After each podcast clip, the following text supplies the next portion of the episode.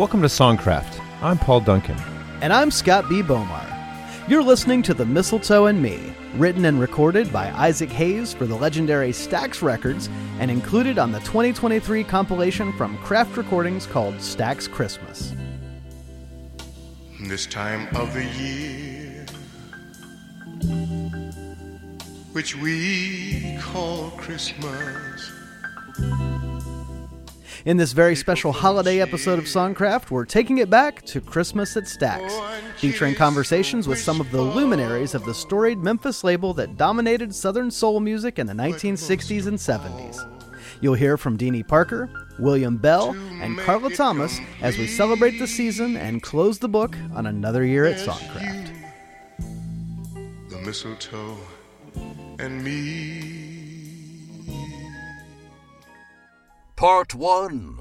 Well, Paul and Songcraft listeners, here we are. This is the final episode of 2023, another Songcraft year in the books. Uh, we we have done it. We've done it. It's been a great year. Uh, I think it's a great time to. Why am I yelling? I don't know, but it has been a great year.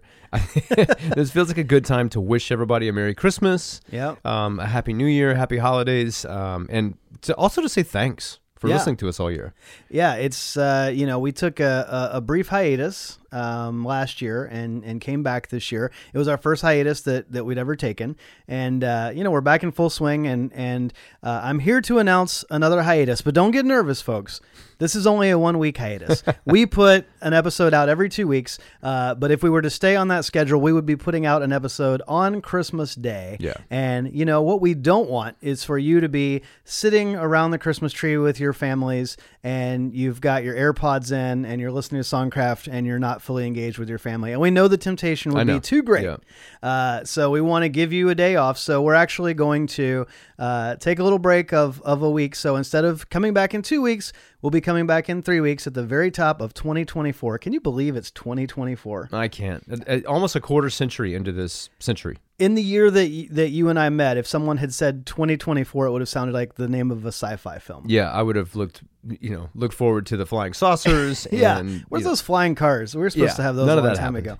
ago. Um, but 2024, we will be back, uh, and we've got some some great stuff uh, coming up. So we're going to be coming back with JD Souther, and uh, if you don't know JD Souther, you do know JD Souther. Yeah, totally. Uh, wrote a ton of Eagles classics. Um, he is an amazing artist and songwriter, and that's going to be a great way to to kick off the. Uh, the, the next year, and we've got uh, Paul. We got quite a few. Who else do we have in the can? uh, we've got Nickel Creek coming. Yeah, Nickel Creek. That was a fun Uh, one. amazing group. Uh, Danny O'Keefe. yeah. Um, Good time. Charlie's got the blues. Is Yep. Danny O'Keefe. That's a, and man, that guy, he's done some crazy stuff. He was involved in all kinds of things. That yeah, once we got into the conversation, it's like, wow, we, we are peeling off the layers of this yeah, onion here. Legend. Um, Audley Freed, uh, Yes. who's uh, uh, was a member of the Black Crowes, now uh, part of Sheryl Crow's band, but also a great songwriter in his own right. And we we call a lot of people a friend of the show, but Audley's like a friend of the show. Like, Yeah, he he's, listens. He's our bro. He's yeah. like, like hey, Audley. yeah, Audley, how's it going, man? Uh, so yeah, you're out there. You're you're uh, you're doing your walk, your run, your your jog, and thanks for listening.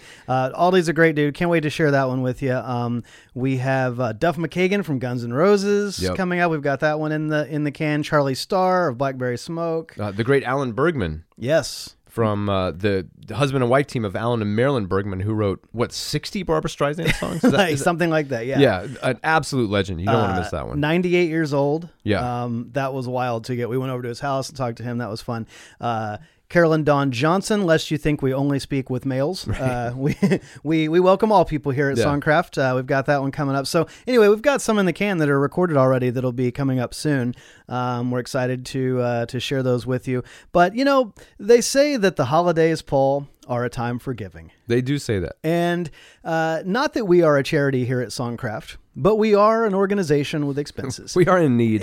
we are eh, so we are we're yeah I guess we're charitable in in Yeah. a in a certain in a sense that we're kind of your down and out uh you know no but um we do have a Patreon and we don't talk about it a ton because we don't want to like you know bug everybody but if you Right. go to patreon.com slash songcraft show you can find out how you can help financially support what we do here on Songcraft and give some cool perks uh you know in addition Yeah, honestly, we don't talk about Patreon enough, and and not only is it that we don't talk about the fact that it's available out there for people to join, but we don't thank our Patreon subscribers enough. That's another That's thing I want to say this year. Thank you to our Patreon subscribers, and if you don't know what that is, those are people who give a small amount uh, of money, you know, Yes. per month, American Um, dollars. Yeah, they, uh, you know, it's just sort of an, an easy contribution that they're able to make, and in return for that, there are some tiers of uh, what do we call them? Not gifts, but Tears uh, of joy. rewards. Tears of joy. Tears of tears in heaven.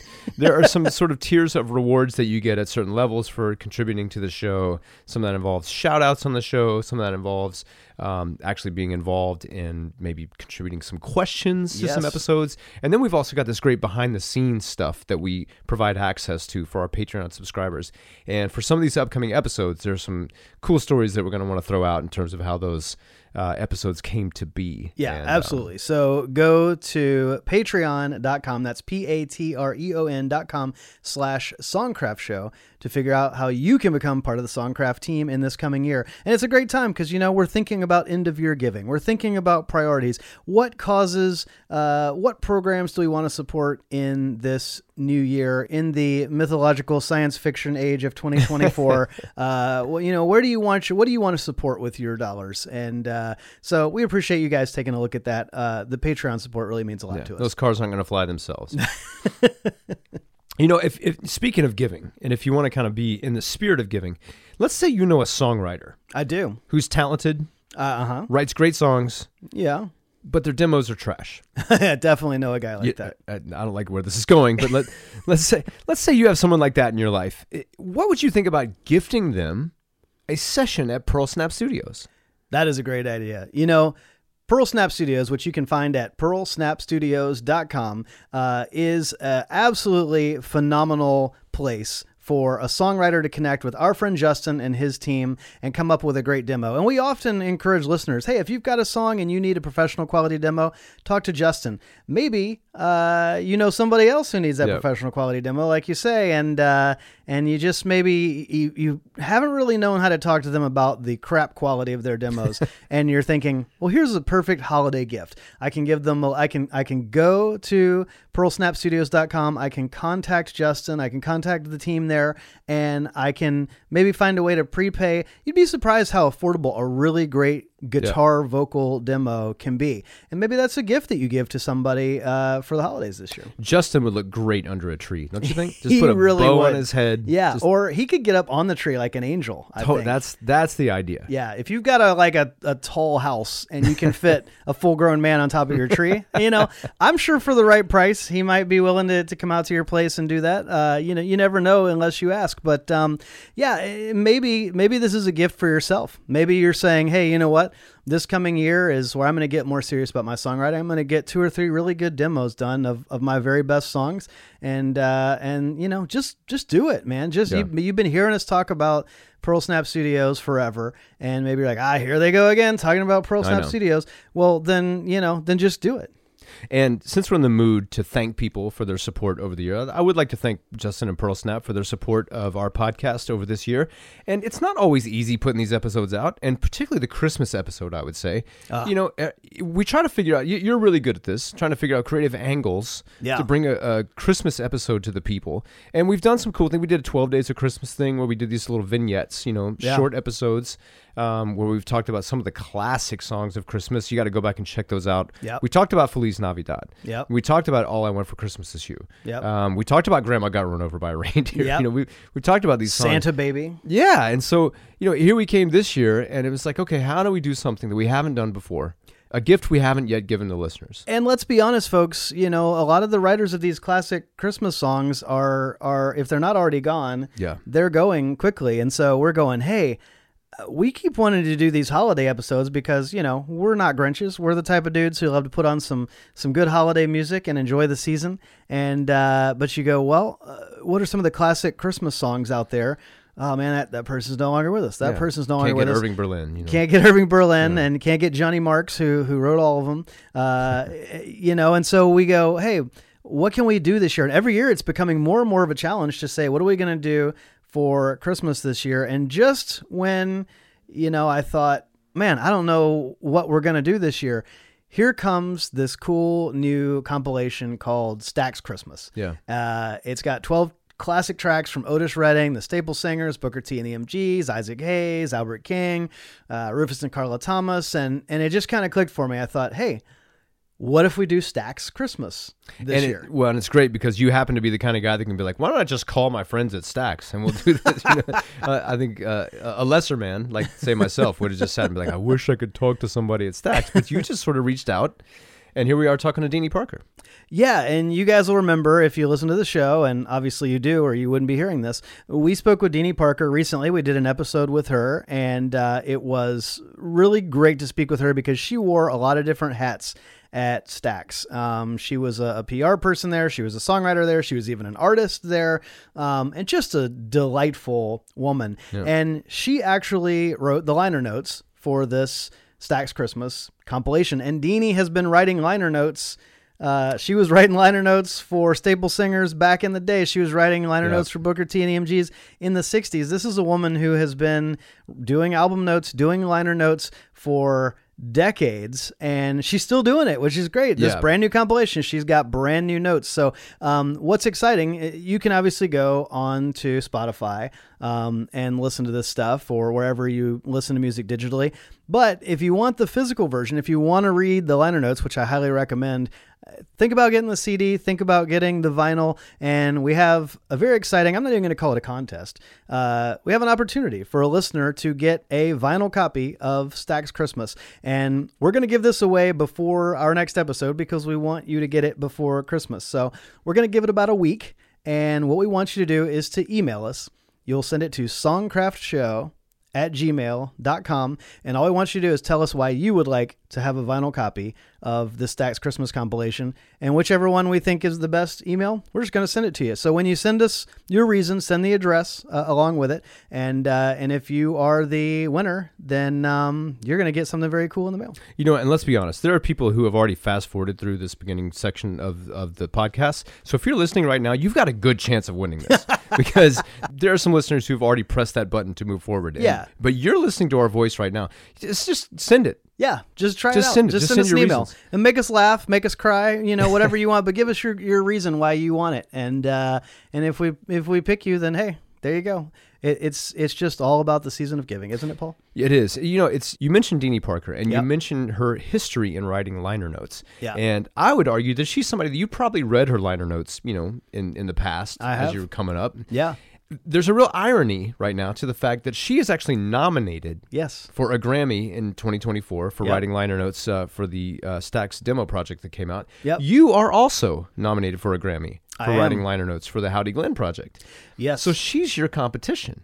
she is, uh, which is kind of funny. Uh, so The- wait, so the, the master and the student. This is like this is like a ninja movie right now. it, it is the the master and the student are now facing off. Yeah. Um, no, it's it's wild. So there are five projects nominated in the Grammy category of Best Album Notes. Maybe you didn't even know that that is a category, folks.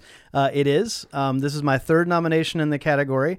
Haven't won. Always a bridesmaid, never a bride. Um, but uh, I have have been nominated three times, and this year is a little conflicting because I am up against Deanie Parker, who I, would really like to see win. Now, I will say, I mean, I was rooting for you too, but she is charming.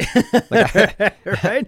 I don't know. I might have switched teams. I'm going to tell you this though. Uh, I'm nominated for one Grammy. Deanie Parker and Robert Gordon, they wrote the notes for uh, the project you mentioned, which is called Written in Their Soul, the Stax Songwriter Demos. And we talked all about that project when we had Deanie on before. Um, and they are nominated for Best Album Notes, and I'm nominated, as you said, for Best Album Notes in my category.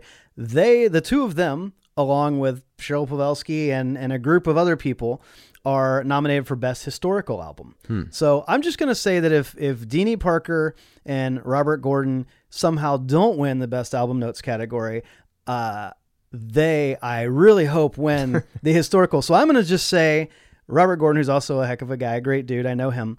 Uh, Robert Gordon, Deanie Parker. I hope you guys win the best historical album uh, category. And if you win the best album notes category, I won't be mad at it because those are some really great uh, notes. Um, and you know, then I'll try again uh, another round. I guess see if I can see if lightning strikes four times, as they say. You know, I'm just hoping for a great game.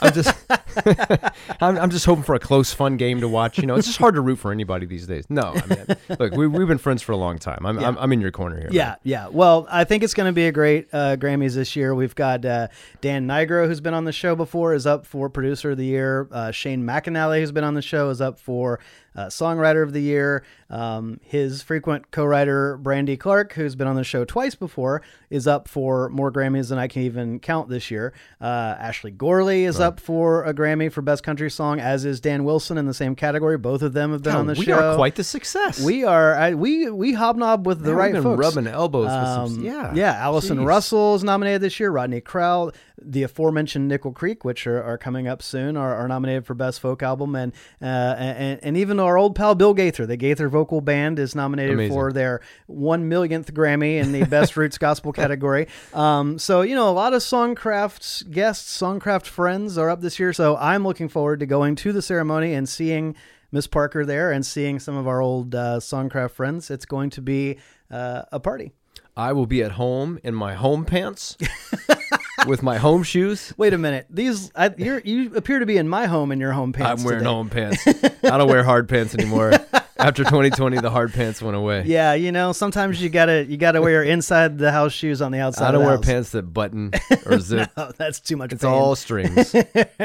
and you know, I wear the slip-on shoes because who needs to be bending over trying to use Totally. the? All right, well, so we're a thousand years old Yeah. is the point. Um, but uh, you know what's two thousand years old is Jesus. Um, so coming back to Christmas, Merry Christmas. um, so before we uh, jump in here, what we're gonna do? We said we're doing a Stax Christmas episode here. We're gonna we're gonna hear from Deanie Parker. Um, we're gonna hear from William Bell, and we're gonna hear from Carla Thomas. Now we've talked to Deanie Parker before, but this is all new material. Uh, we've talked to William Bell before. We've pulled out a great little Christmas nugget, uh, and we've never talked to Carla Thomas previously on the show. We've got some great stuff in the can with her. Actually, another one that's coming down the pike in this coming year. Um, but we've got some great Christmas material that we're going to kind of preview. We're going to tease the Carla Thomas uh, content here on this very special Stax Christmas episode. Um, so we're just going to kind of jump in and, and play some some bits and pieces of these three different legendary Stax artists and talk a bit about Christmas time at Stax. So get your uh, get your jingle bells out, get the sleigh bells out, and you know get yourself a nice uh, cup of hot cocoa or whatever your your holiday beverage of choice is, and cozy up and enjoy the stylings of Stax Christmas as we start out with uh, Deanie Parker. And she not only wrote the liner notes for this thing, she wrote the song Who Took the Mary Out of Christmas by the Staple Singers that's on this compilation. Um, and she just gave us great insight into Stax and the culture of Stax. And she mentions, you know, the founders of, of Stax, Jim Stewart and Estelle Axton, which the ST of Stewart and the Yep. AX of Axton are why it's called Stax, if, if you didn't know that. Um, and she even kind of reveals a, a little Isaac Hayes conspiracy theory uh, Ooh. that, uh, yeah. So keep your ears open for that. And You're telling uh, me the Isaac Hayes moon landing wasn't real? here's Deanie Parker. Part 2. Deanie Parker, Merry Christmas and welcome back to Songcraft. Merry Christmas to you, Scott. Have you been behaving? Because you know if you haven't, I'm going to answer that. man He is- has The not. big man is not going to make a stop at your place. You know that, right? We'll keep our fingers crossed.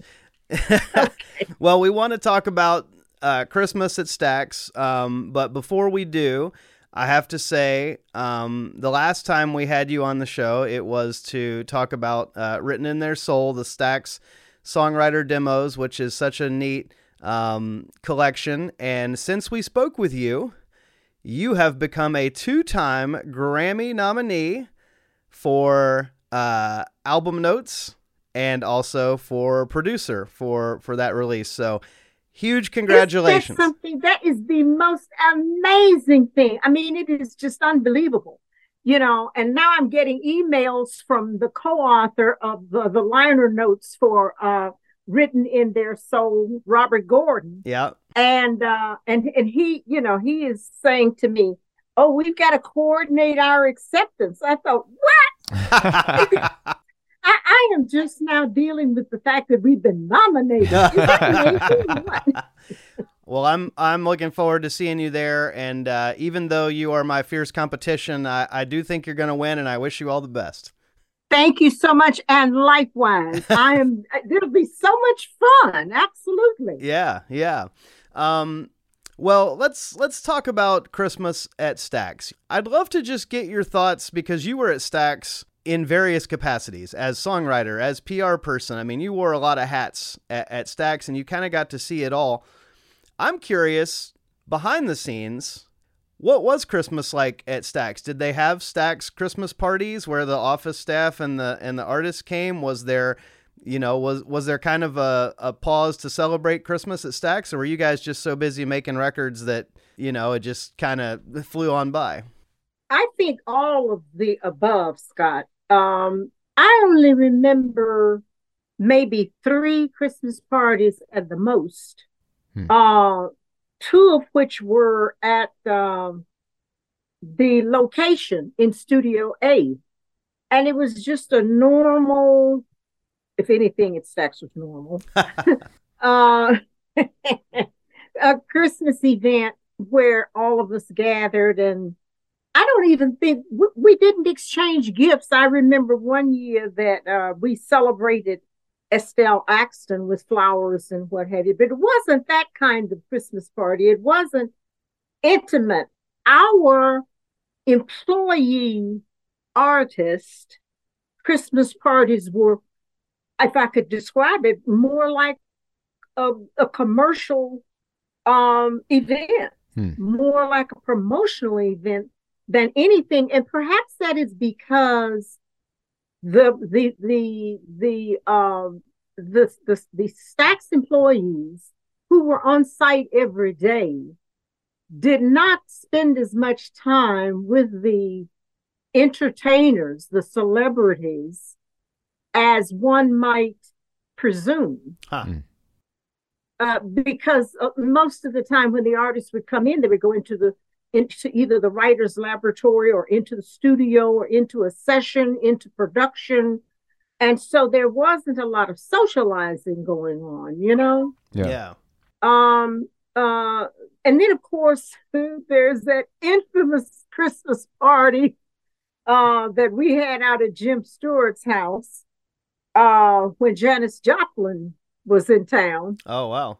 And and I'm still trying to figure out how it was that Janis Joplin got to Stax Records and up into our uh, intimate circle to start with. I, I just remember that we had decided that we were going to have an event at the Coliseum, and it was to have been a fundraiser, and we were going to use the proceeds from that to do some community goodwill during the holidays. And somehow or another, it was determined that Janis Joplin would be available and she was interested in being a part of the event. Hmm. Well, we had all of the Stax, well, maybe not all the stack stars, but the majority of the stack stars were there and performing. And we also, uh, it was just kind of an unspoken thing that Janis would would headline it. She would be the last to perform Huh. And uh and i understand that her her, her repertoire did not appeal to the people who were in the audience Yeah. they had come to hear the Stax artists perform Yeah. and so we we felt badly for her because she felt badly having prepared for uh, an encore and she didn't even get an applause for uh, Wow. the back door Oh my gosh. So- wow. Wow. But but the thing about it was when we talk about you know Christmas parties, so then Jim Stewart had just completed his palatial estate um, after about two and a half years of renovating just a regular four or five bed, a four, two or three bedroom home. He had turned it into uh, many bedrooms with the pool and the guest houses and that's where Otis stayed when he came to town and, and what have you. And Janis came in, and I don't know why she would do this. She uh put her cigarette out in the carpet Oh my Yeesh. gosh. of the Stewarts' home Wow. and and took her took her shoe, her foot, and smashed it into the carpet. And it wasn't a a, a mean spirited thing. I think sh- this was just, you know, a, a, a nasty habit of hers Huh. Wow. that she did that. And of course, Jim's wife was fit to be tied. you know, I bet. um, she uh, that was the end of that. You know, uh, uh, Janis had uh, Janis had to go. You know, wow. Wow. uh, and of course, uh, Janis got her Southern Comfort and had her a party in another part of town closer to to Studio A. I heard about it. I couldn't go. I don't, I don't think I was a big enough girl to go to that party. Great. you know, when it comes to when it came to writing and recording Christmas songs at Stax, you know, you think of Who Took the Mary Out of Christmas or Otis's recordings of Merry Christmas Baby and White Christmas. Were those done? You know, nowadays people are recording Christmas songs in the summer. And you got to come in and it's all hot and you got to pretend that it's cold and put lights up to, to convince yourself that it's Christmas. Uh, I know sometimes uh, in earlier eras, songs were recorded and got out much quicker. Were, were you guys able to actually do those songs in November and have a feeling of Christmas when you did them, or were you in there in the summer doing Christmas songs? Some of these songs were done when we had access to the artists, Hmm. and that might have been any time of the year. Wow. Um, and some of them were done during the Christmas holidays. I was as I looked back through the the songs that are um offered to us on Stax Christmas, Hmm. the the the the uh, CD and album. I'm thinking about, you know, Otis Redding. I'm not sure that he was in the studio at the, that at the time that uh, uh, "Merry Christmas, Baby" was was was recorded. Hmm. Um, and and and when I when I listened to that song, um, as I was writing the liner notes for this uh, album, I thought, gee, you know, and I read what what their what Concord's production department had shared with us.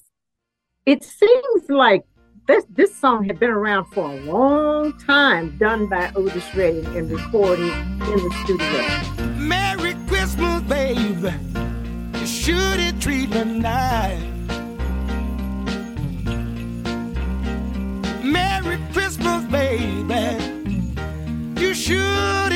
Me nice now. Yes, you did. Bought me a diamond ring, and now I'm living in paradise.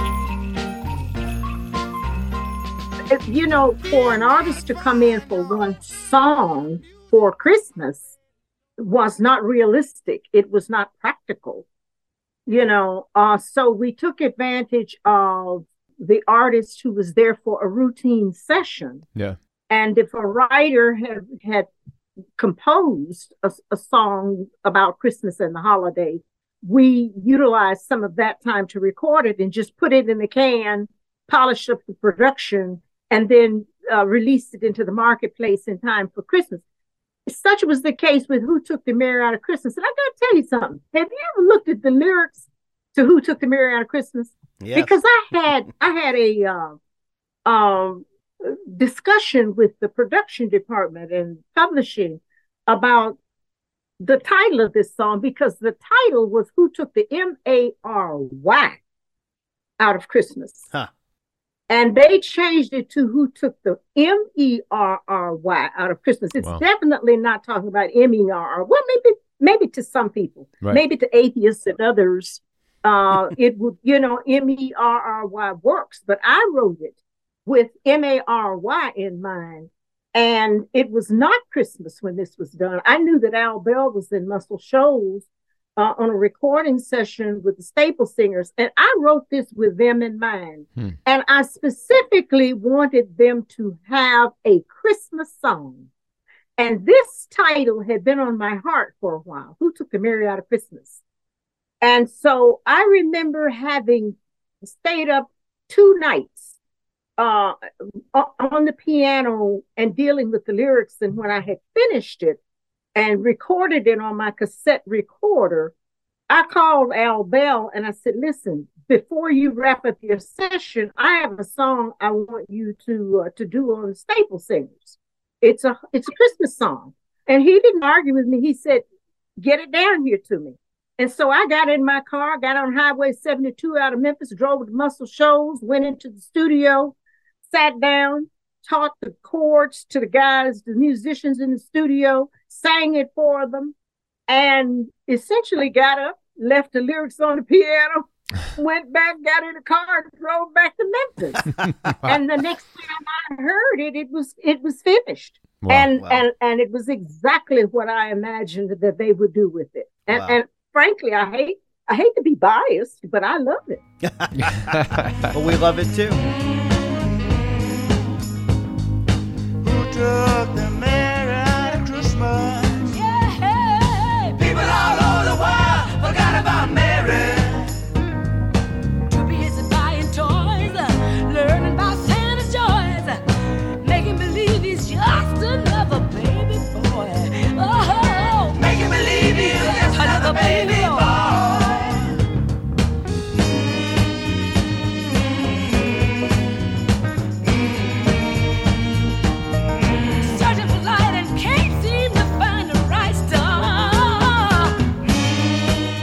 That's such a great songwriter success story where you've got an, an idea, you've got a vision, you you do it, you go down, they record the song.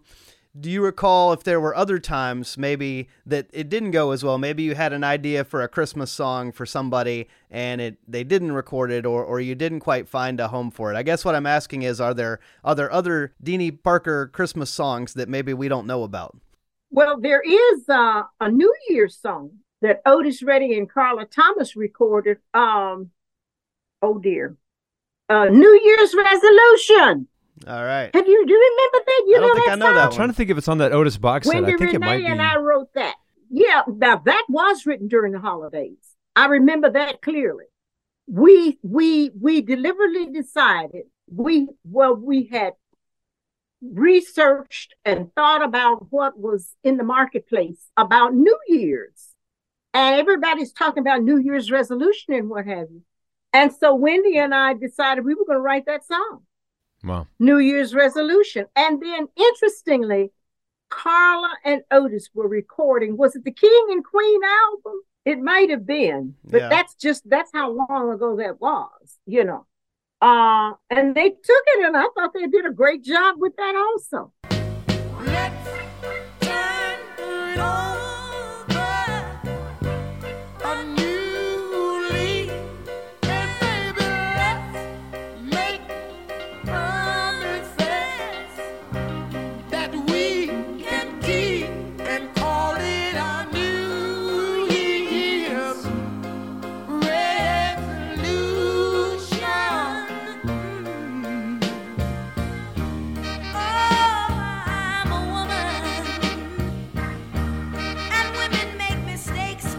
Well, you talk about looking into the the marketplace. I mean, the the idea of writing a Christmas song, it's it's a dicey proposition because there are so many Christmas songs and so many classic Christmas songs, Yes. and record labels can tend to lean on the classics. Well, frankly, because they're public domain. and because Right. nobody has to split the money or any publishing. Yeah. But when you do actually write one of those Christmas songs that becomes, you know, what they call an evergreen, it's a pretty amazing thing because people come back to it year after year. And when you add up the amount of listening, Yeah. the amount of purchases, that writing a Christmas song is actually not a bad business decision. Well, um, I hear what you're saying, and I tend to be an emotional songwriter. Mm. Mm. If I'm writing a song, chances are I- I'm convinced that there's a place for it in the market, or somebody's either mistreated me, or I'm disappointed, or you know, it depends. If I'm writing alone, and I have written songs by myself, as you know, but then when I'm writing songs with others, you have to incorporate into that songwriting experience what their feelings uh, and experiences about the subject matter is. Yeah. You know, I'm so glad that Wendy, uh, Wendy Rene and I got a chance to do that song together for uh, for Otis and Carla, and it was I, I- like it. When I again, my bias is coming out here, but but you know, uh, I got to thinking also, the only dedicated recording session or session, I should say, dedicated to recording Christmas songs, as far as I know, was this album right here. Mm. Mm. Booker T and the MGs, the title is In, the, Christmas, Spirit. Yeah. In Yeah. the Christmas Spirit. Hmm. And and and so you when you talk about purposefully having a recording session to have a specific product come out of it. This is the only one in the history of Stax Wow. that I recall that's all about Christmas. Wow. And in fact, I was I pulled it because I thought I had it, and I did find it back in the closet. I almost injured myself, but I found it. but I because I wanted to blue Christmas. I don't want to spread erroneous information, but you know the other thing when I listened to it, I thought that's not Booker playing the keyboard Huh. on that on the original track on this. Huh. Because you know Booker has his distinct style. Yeah. yeah. So I don't know who was on the keyboard, and I had just made up my mind that Isaac had a gig. Well, maybe Oh. Isaac was playing. Yeah. He might have been. Isaac probably Yeah. did play on it. He might have, but Yeah. I, you know, I, I'm just finding these odd things that I'm not sure really came to my attention or that I cared that much about when I went through it the first time. right. Sometimes soup warmed over is better. right, right. You were too bu- you were too busy at the time to pick up all those little details. Too busy, too busy. I just had more fun when they called. They said, "Would you like to do the liner notes on this Christmas, Stax Christmas?" I said, "Well, why not?" Yeah. because these are the kinds of things that I enjoy doing. And in fact, I wrote the liner notes on Booker T and the MGs in the Christmas spirit. I didn't remember that. Yeah. So whenever I talk to you guys, I come up with more goodies. Are you going to get another Grammy nomination? Is that what we're? Tell Mason Williams that.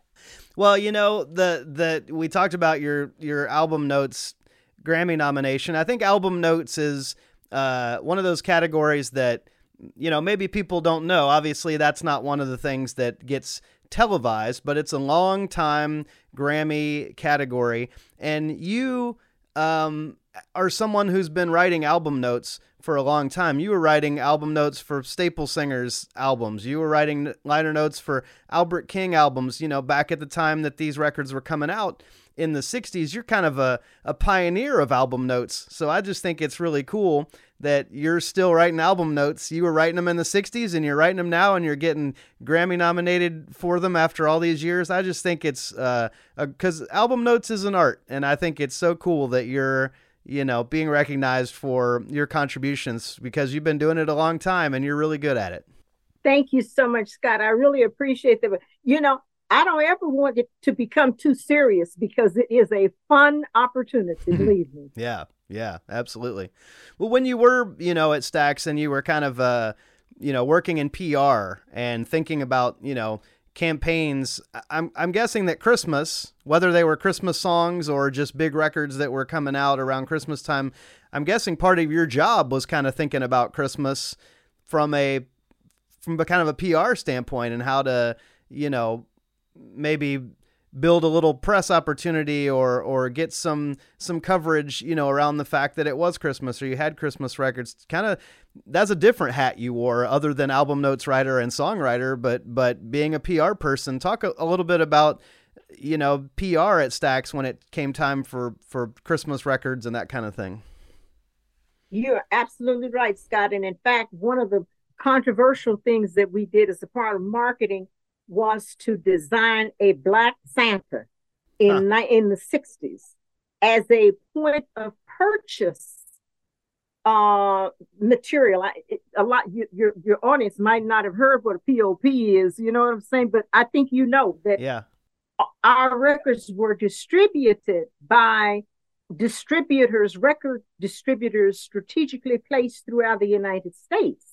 And one of the things that we worked very hard to do was to ensure that the distributors always had the Stax/Volt product in the in the record shops. yeah And in order to get people's attention, I mean, we we might call them uh, ads or slicks or whatever today, but we also had that plus. We had the stand-alone Black Santa Hmm. And that we made available to the to the distributors and the mom and pop record shops. I'd be curious now that this is in hindsight to realize in the 60s throughout America where we did have access to the masses of record buyers, how many of those stores displayed that Hmm. Black Santa? huh You know, Yeah. Yeah. and and as a matter of fact, if you want to see one, Scott, we have it. It's in the Stax Museum of American Soul Music. Really. You can come and see it for yourself. This is not a Deanie made up story. and so in addition to that um we we it was our responsibility in my de- de- department to uh select christmas gifts for those to whom we wanted to wish a merry christmas uh, a little bit above and beyond just calling or sending a greeting card. Uh and so in the month of May, midway through the year, I would start working with specialty company representatives, looking through their catalogs and determining what may be suitable Christmas gifts, unique, valuable, useful, uh, to to buy in large quantity that we would send all across the country. And I remember one year we uh, we purchased uh, acrylic paperweights.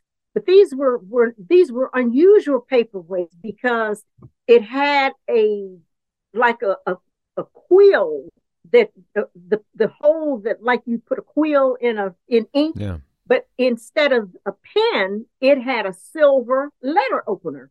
I still have mine. Wow. And I put another one in the Stax Museum Hall in case you need to see it. Okay. uh, I think we're gonna have to make a trip to Memphis to like see it. all these things. you're gonna have to. That's right. Let me give you that that personalized tour of what we did at Christmas. and we have a number of items in that museum uh, that we use as promotional gifts. Another one that I remember. This is one of my favorites. Remember the landline telephones? Oh yeah. well, there was a box about the size of a shoebox with lid that lifted up, and it was um, inlaid with leather. But the but the box itself was out of fine wood, and we had there the the, the person's initials carved in metal and affixed to that uh, that box. That was a popular gift because you lift up your the phone would ring, nobody'd see the phone, you know, no phone. And so you'd have to find that box, lift that lid, and pick up that phone out of that box to have your personal conversation. Man. Wow, that's I cool. love that item. Yeah. And the big, the biggest job that our department did was about a year and a half before an oncoming Christmas. We started collecting all of the clippings um, that were important. Not a lot of duplications, but pictures and photos and press releases and what have you. And we created scrapbooks for all of the Stax artists. Hmm. That was a monumental task. Yeah. Wow. The scrapbook had to have been at least uh, 36 inches tall, at least, Wow. And proportionately as wide. And um, and I had their names engraved Wow. on the leather because they were all bound in leather. And that is what I gave to Stax artists Hmm. for Christmas one year, what Stax Records rather gave to the artists for Christmas. yeah. And when we when we opened the doors to the Stax Museum, one of the artists brought us their scrapbook. I don't remember which one it was, but Hmm. I thought, you know, this is marvelous. I Yeah. think I took mine to the to the Stax Museum. Yeah. Um, because, you know, I'm a hoarder. Well, Deanie, thank you so much for giving us a little insight into Christmas at Stax, and we want to make sure our listeners go check out that Stax Christmas compilation, and we want them to get the physical version so they can read your liner notes, and then they can listen to your song "Who Took the Merry Out of Christmas." And uh, it's just it's fun to talk to you again, and and we wish you a Merry Christmas. Yes, absolutely. Thank you so much and pray for peace, guys. Amen. Absolutely. Who took the merry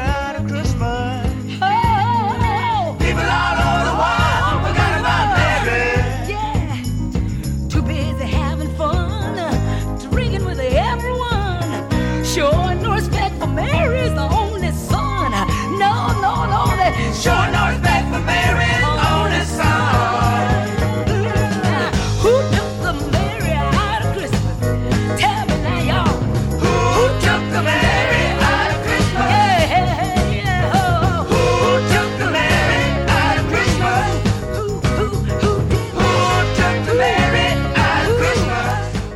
love that. I, I loved hearing Deanie talk about the gifts that, that they had for everybody. Right. You know, um, it's interesting to hear her talk about.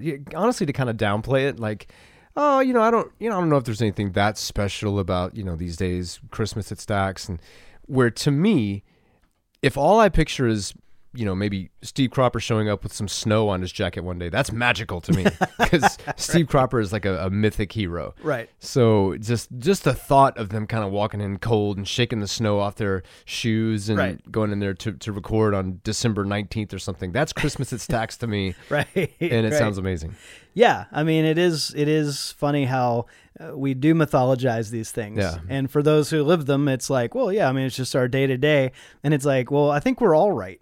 you know, Yeah, it's like she's kind of like, well, no, I mean, that was just sort of our day to day. It wasn't anything out of the ordinary. Uh, Yet, you're out of the ordinary is absolutely fascinating Yeah, and extraordinary uh, to us. It's just, you know, you think, wow, to be a, a fly on the wall. There's probably a lot of just boring kind of days at Stax, Yeah. but but you know, you think I'd love to go be transported, go back in time. I'll have a boring day with Otis Redding. right, right. Yeah, if I could just sit and watch Otis sing White Christmas, Yeah. you know. I, I could see you downplaying working with me at some point. yeah, know. I mean, honestly, I spend a lot of time having to kind of upplay it. Uh, Now listen, when the inevitable public interest co- comes and people people begin to just like flood you with interview requests, what was it like to work with Paul? And I Yeah. can just see, ah, it's, Yeah. it's fine. yeah, his stomach growled sometimes. He Hey, was a now. regular guy. it's, it's been a rough day in that respect, but yeah, okay, Uh, so yeah, I mean, what a just lovely person yeah. Deanie Parker is, and I'd like to I'd like to hang with Deanie. Oh my gosh, yeah, we got to go to Memphis. We got to go to Memphis. We got to go to hang with Memphis Deanie in and, person. and and just go to the Stax Museum with Deanie. Yeah. and I bet she has stories that we would be in heaven. It yeah, would be amazing. absolutely. Um, Even the ones that she thinks are run of the mill, just run of the mill. They- Yeah, they we'd be, exciting hanging on every word. Yeah, she's great. Um, you know, another just absolute legend, uh, Stax legend that we've had on the show is William Bell, and um, he wrote "Every Day Will Be Like a Holiday," and and you'll hear in the interview how he thinks of the song, whether he really thinks of it as a holiday song or not a holiday song. Whatever it is, it's a great record, and he's a guy like I forgot to be your lover is one of those such a great record. I never sometimes I'm literally just working and I pull up I forgot to be your lover on Spotify to take like a mental break because it sends me to another place. It's just like, man, I'm just taking a little work break here and listening to this song just makes me such a great record. It makes me feel so good. And he had a knack for just making those records that just make you feel fabulous and you know throw some sleigh bells on there and now all of a sudden you feel holiday fabulous You know what? you know Yeah, yeah. Wait, wait till we get into the story, and that's that's a big part of it. it's it is, and uh, man, enough of my yakking. Let's uh, let's listen to William Bell and, and get a little insight into his Christmas at Stax William Bell. William Bell. Sorry. Every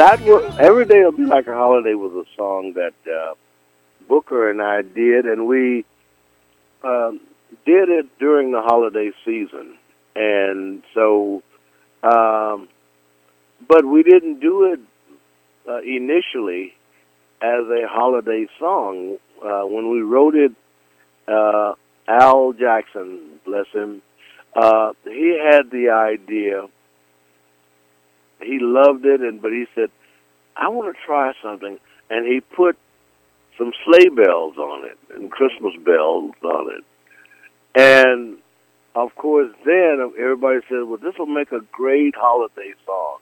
Uh, it's got all the ingredients, and it sounds Christmassy now with the sleigh bells. right, right. And of course, um, when they released it, uh, that's what happened. They just uh, and every year uh, I've had this jockey say, "Well, we know it's Christmas if we hear." Every day will be like a holiday, and so it's it's up there with um, uh, "Please Come Home for Christmas" and all those iconic songs that White Christmas. So it, it, it's a wonderful feeling to have something that you know that will be around long after you're gone, and people will play it and uh, and and identify with such a, a festive season and everything. So it's just a good feeling. You see the word holiday in the title and you think, okay, well, that must have been intended to be a Christmas song. But, but I guess if we'd have taken Madonna's song "Holiday" and put sleigh bells on it, maybe that would have ended up being a Christmas song too. right. Uh, you know, and um, the way I guess we recorded it um, is just kind of the sound wise and, and, and everything.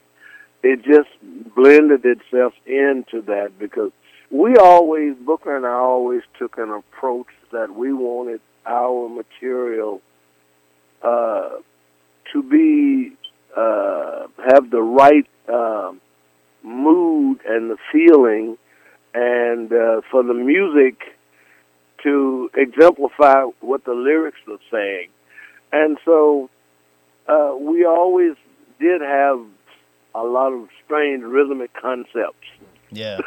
for our ballads, more than just the, the regular, you know, four Yeah, yeah, yeah. Right, right. beat thing on it. So Right. and so by putting those uh, sleigh bells on it and everything, it just made it work perfectly. Yeah, yeah. Well, that song has has been covered by the Sweet Inspirations, Hall and Oates, Warren Haynes, Carole King, many others. Do you have a, a favorite cover version of that one? Oh, I don't know. I, I, I, it, you know, when when I hear an artist cover something of mine, each one of them bring uh, something different to it from their perspective and everything. Yeah, So it's hard to just pinpoint one. It Yeah. really is. yeah, Yeah. sure, sure. Well, and you know that song was was included on the 1968 album Soul Christmas, which featured other classics like Clarence Carter's Backdoor Santa and Otis Redding's version of Merry Christmas Baby.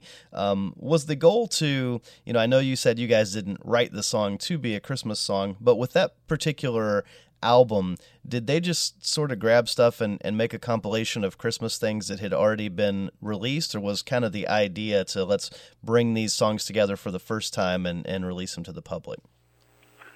Uh, it was the idea of let's make a Christmas uh, uh, uh, CD or album, and um, let's uh, pick the songs that would be indicative of the festiveness or the the, the loving mood of, of the season. Yeah. So, and and that's what they did. Yeah, they just just picked songs that they they fit felt uh, felt that fit the project. Yeah. Sure, sure. Yeah, that makes sense. I got a letter today, just about noon.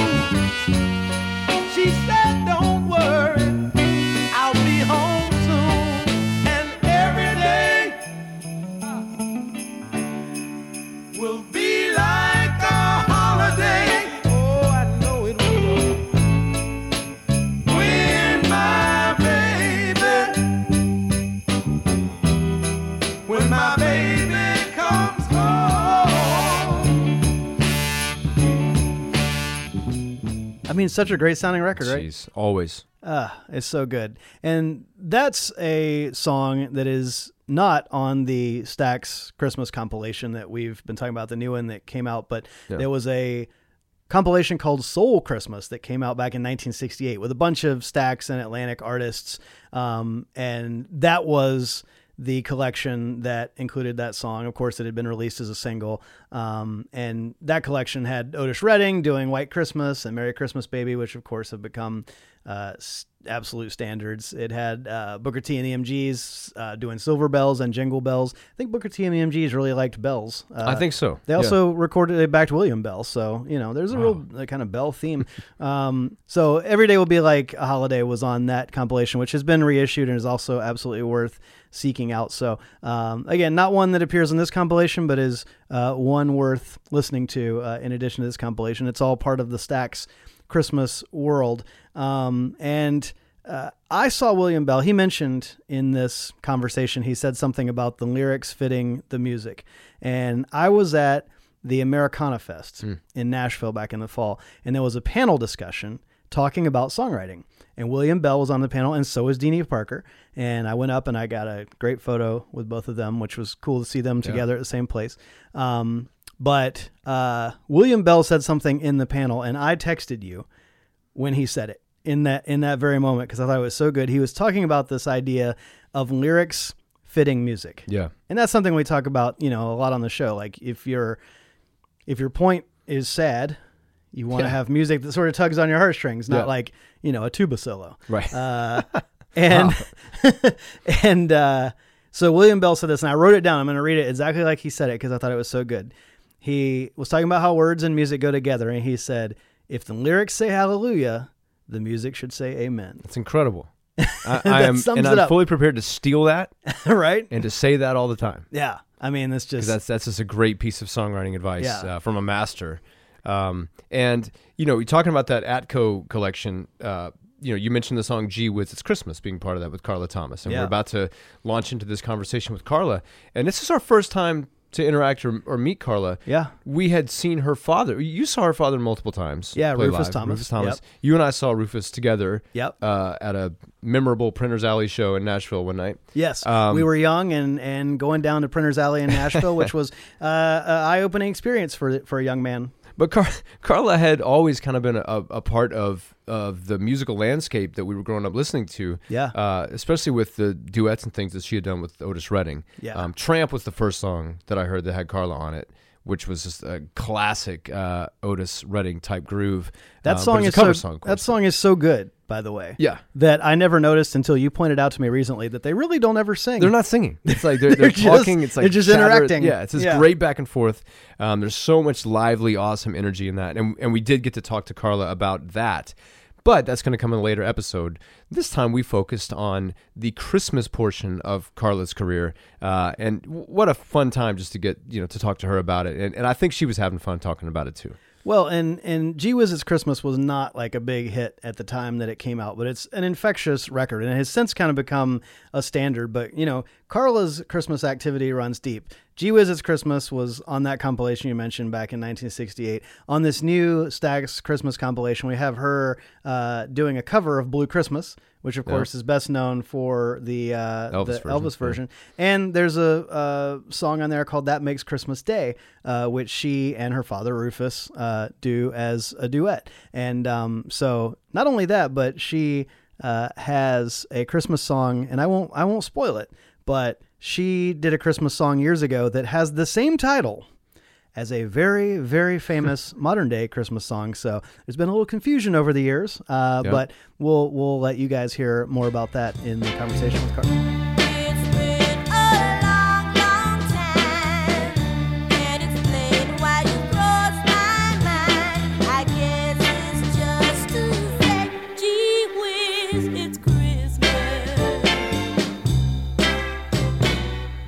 Well, we all know about your song "Gee Whiz" uh, from 1960. It was a top 10 pop hit, top five R&B. But you followed that up a few years later with "Gee Whiz, It's Christmas" in 1963, and that wasn't necessarily a big hit at the time, but since it's become an absolute holiday classic. What can you tell us about that song? everybody was doing a Christmas record. You know, Merry Right. Christmas Baby had been out forever, and they were playing all these songs. They said, "Well, we don't want any of your records to get lost during Christmas time. We might as well do a Christmas record." Huh. So it's act- it, it wasn't a Jim or anybody that. It was a piano player. We were just down there having fun on uh, in the studio. He said, "Well, how they would know it's you if you said gee whiz is Christmas." right. had to be a joke, and we just sat there and wrote it.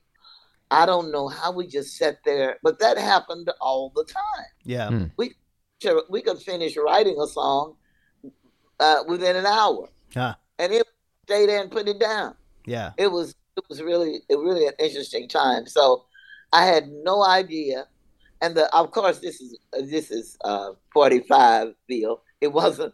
Now it's on a whole bunch of compilation albums Right. but it was just a 45. The other side, All I Want for Christmas Is You, Not the Mariah Carey song for our listeners, but uh, yeah. And I and I said, "Oh, Mariah Carey, why you want to take the title of my tune?" But anyway, I Right. I love her and her version as well. Yeah. But that the young man, uh, A.C. Williams, who was the director of the Teen Town Singers, wrote that, Huh. and I Huh. sang while I was a teenager in high school. He wrote that, and every Christmas I would sing "All I Want for Christmas Is You." It's a ballad. right. Uh, and so we put that. I had always told him, which I never knew I was going to be a singer. I put that down, and uh, we had now we have an A and B side record.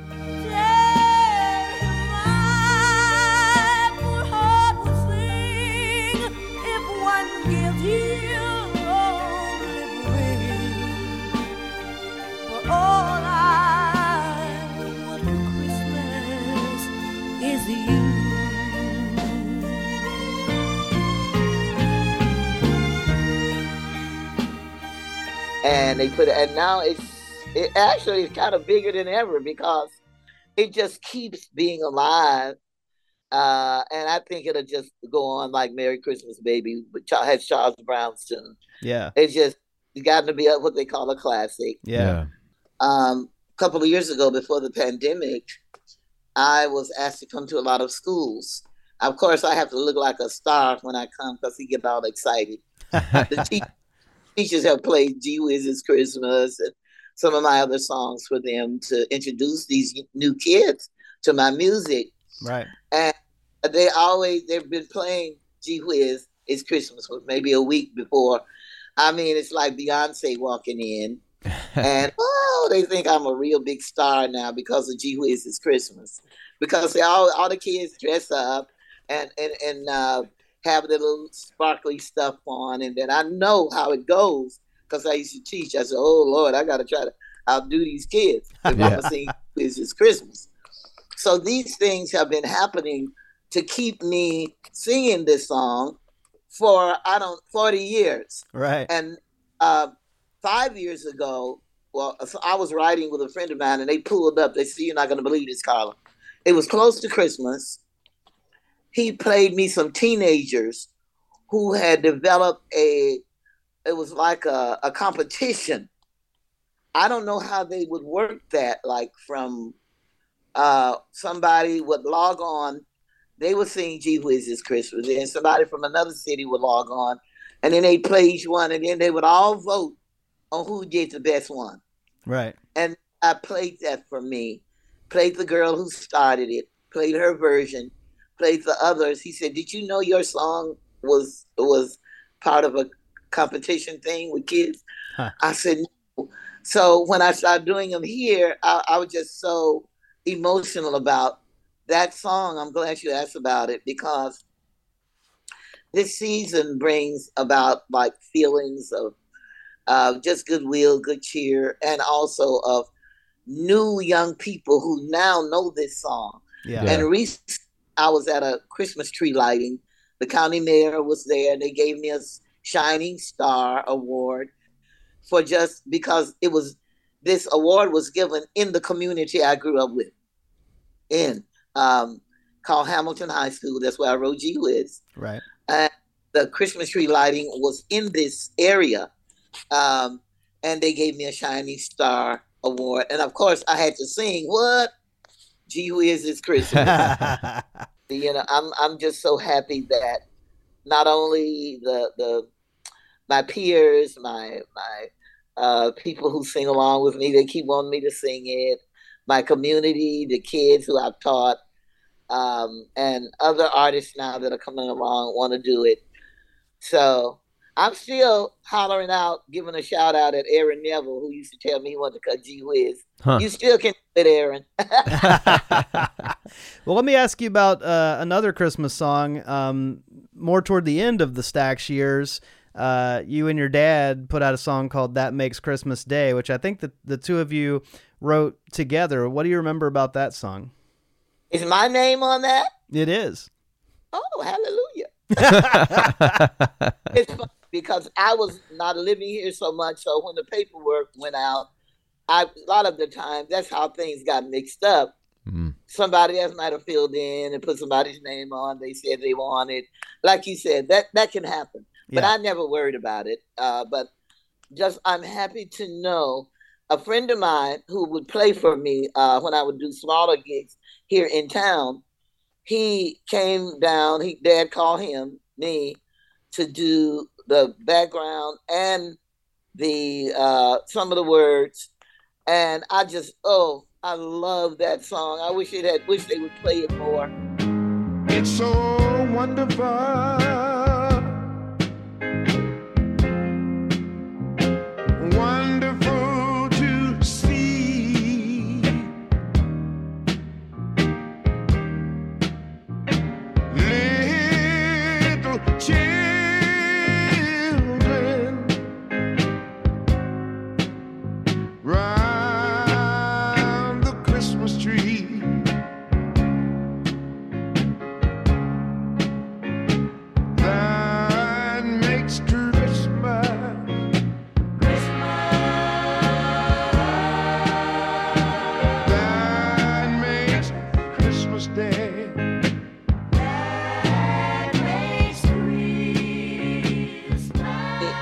It's beautiful, beautiful songs because Daddy had really Dad was a good songwriter, Hmm. but he was more interested in performing and going out and traveling and. But I really wish he had written a lot more of my songs. You know, when you think about that makes Christmas Day, it's so beautiful. Yeah. Yeah. Yeah. I mean, everybody was shocked. Rufus wrote that. Yeah. You know? and we did the background, and this other young man helped us put some of the background arrangements and things together. Yeah. Uh, so I, I'm glad you know. I'm so happy you all mentioned my dad's record Yeah. and my now that I found that out. yeah. That song, uh, That Makes Christmas Day, is included on this new Stax Christmas compilation. It's also got a version of you singing Blue Christmas on there, which, of course, I think most people know the, the Elvis version, but that's become a real classic. Do you remember anything about recording Blue Christmas? Well, when we cut uh, Christmas, gee whiz, it's Christmas. Everybody now, see, we were we were fortunate. We could stay there all day and do whatever we felt like. Hmm. It was one of those type of places. Right. Well, now cut, let's cut. Uh, uh, I'll be home for Christmas. Let's cut. Now let's cut. They just start calling out stuff. Yeah. Of course, we loved Elvis in our house, and I said, "Well, somebody hollered Blue Christmas," and we just sat there and cut. Decorations, decorations red or on a green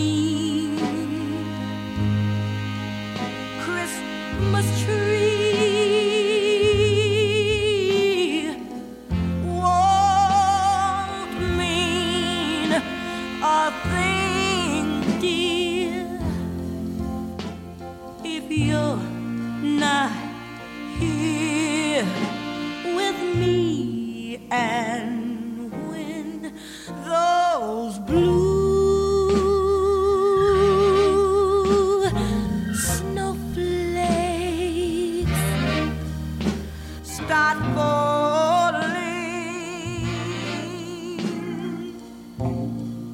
that's when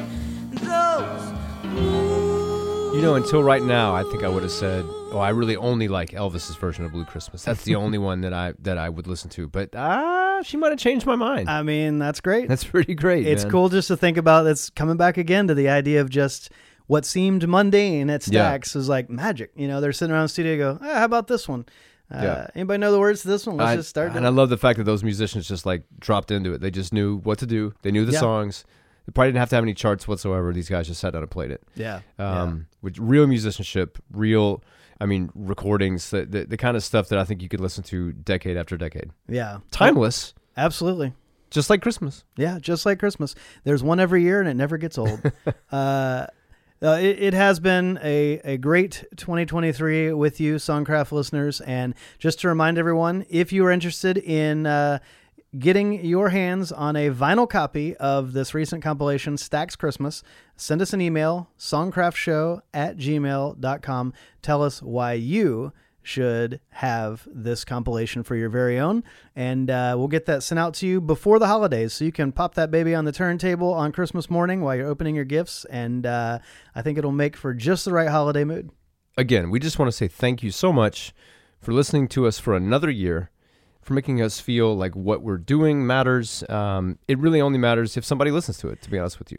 And so, all of you who click that button to listen to the podcast uh, over and over and to listen to each episode, it really means a lot and keeps us coming back to the microphones to do it. So, thank you. And we get your uh, emails that you send us and we all the times that you guys write in and tell us nice things we don't always get a chance to write back to every single one but they all mean a lot. And when people write us and tell us how much the show means and how much they're learning from listening to these conversations with songwriters and uh, and you know how motivated and encouraged and excited they get to go write their own songs that's so rewarding for us. So i just echo paul's thanks and uh, we love you guys. We appreciate you. We thank you for uh, hanging in there with us and uh, i think 2024 is going to be a great year Even better. absolutely Thanks for listening. To make sure you don't miss an episode of Songcraft, please take a moment right now to subscribe to the show via Apple Podcasts, Spotify, or wherever you get your podcasts. You can keep up with us on Instagram at Songcraft Conversations or Facebook at Songcraft Show. To join our team and help support our content, become a Songcraft patron at patreon.com. Visit p-a-t-r-e-o-n dot com slash Songcraft Show. And you can always find us at songcraftshow.com.